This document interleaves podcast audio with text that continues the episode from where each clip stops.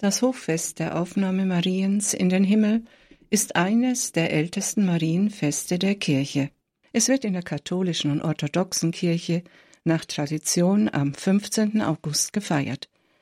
Für die Aufnahme Mariens in den Himmel finden sich keine direkten und ausdrücklichen Aussagen in der Heiligen Schrift.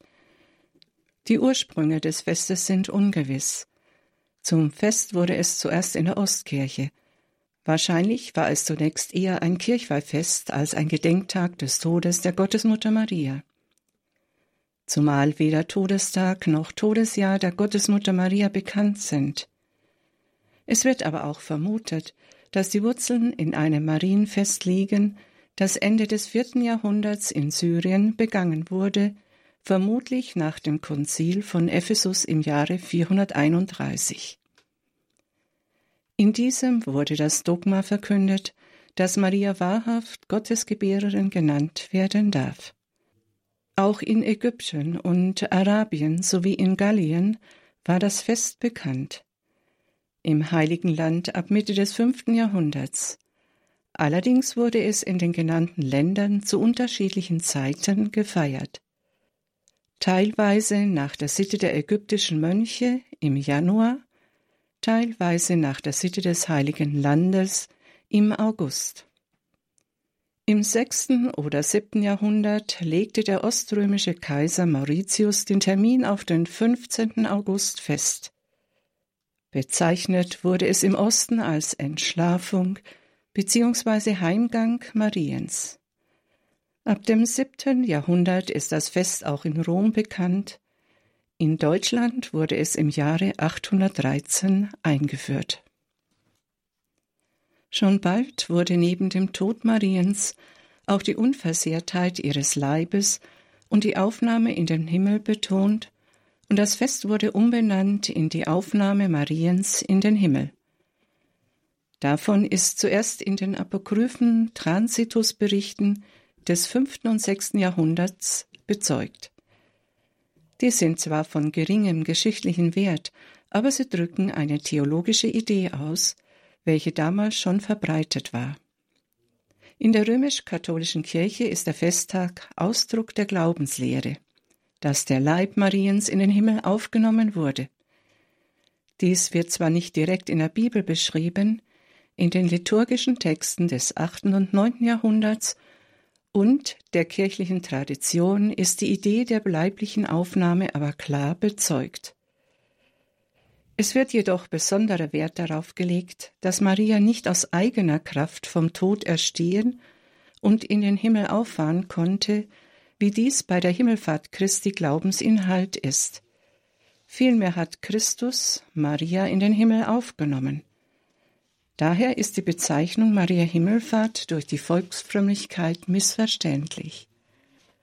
Was aber von der Volksfrömmigkeit schon seit langer Zeit geglaubt wurde, verkündete Papst Pius XII. am 1. November 1950 im Dogma von der ganz menschheitlichen Aufnahme Mariens in den Himmel.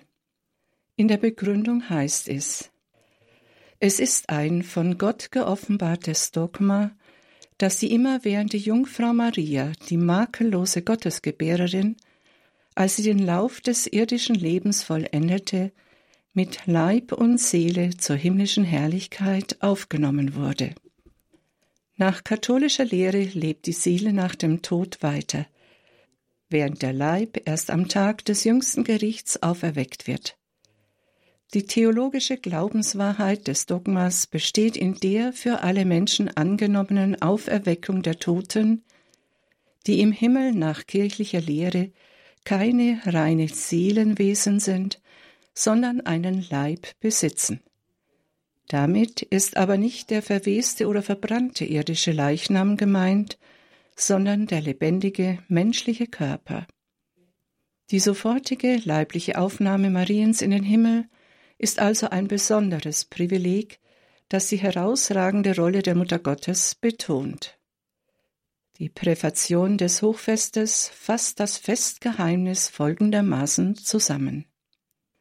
In Wahrheit ist es würdig und recht, dir, allmächtiger Vater, zu danken und das Werk deiner Gnade zu rühmen. Denn heute hast du die jungfräuliche Gottesmutter in den Himmel erhoben, als erste empfing sie von Christus die Herrlichkeit, die uns allen verheißen ist, und wurde zum Urbild der Kirche in ihrer ewigen Vollendung.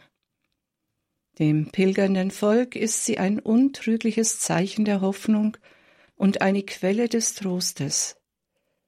Denn ihr Leib, der den Urheber des Lebens geboren hat, sollte die Verwesung nicht schauen.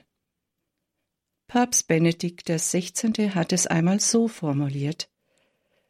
Wir glauben, dass Maria, wie Christus ihr Sohn, den Tod schon besiegt hat. Maria Himmelfahrt wird in Süddeutschland und in Österreich auch als großer oder hoher Frauentag begangen.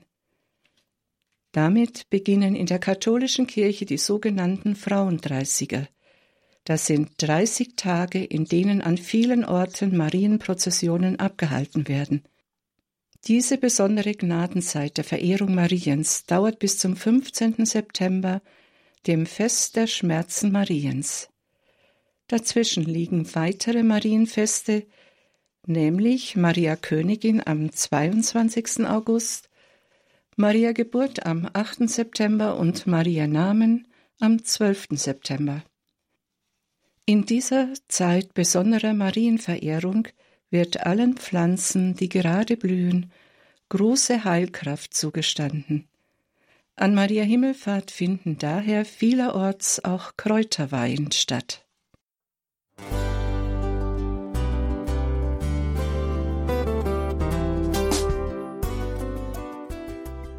Liebe Zuhörerinnen und Zuhörer, vielen Dank, dass Sie unser CD- und Podcast-Angebot in Anspruch nehmen.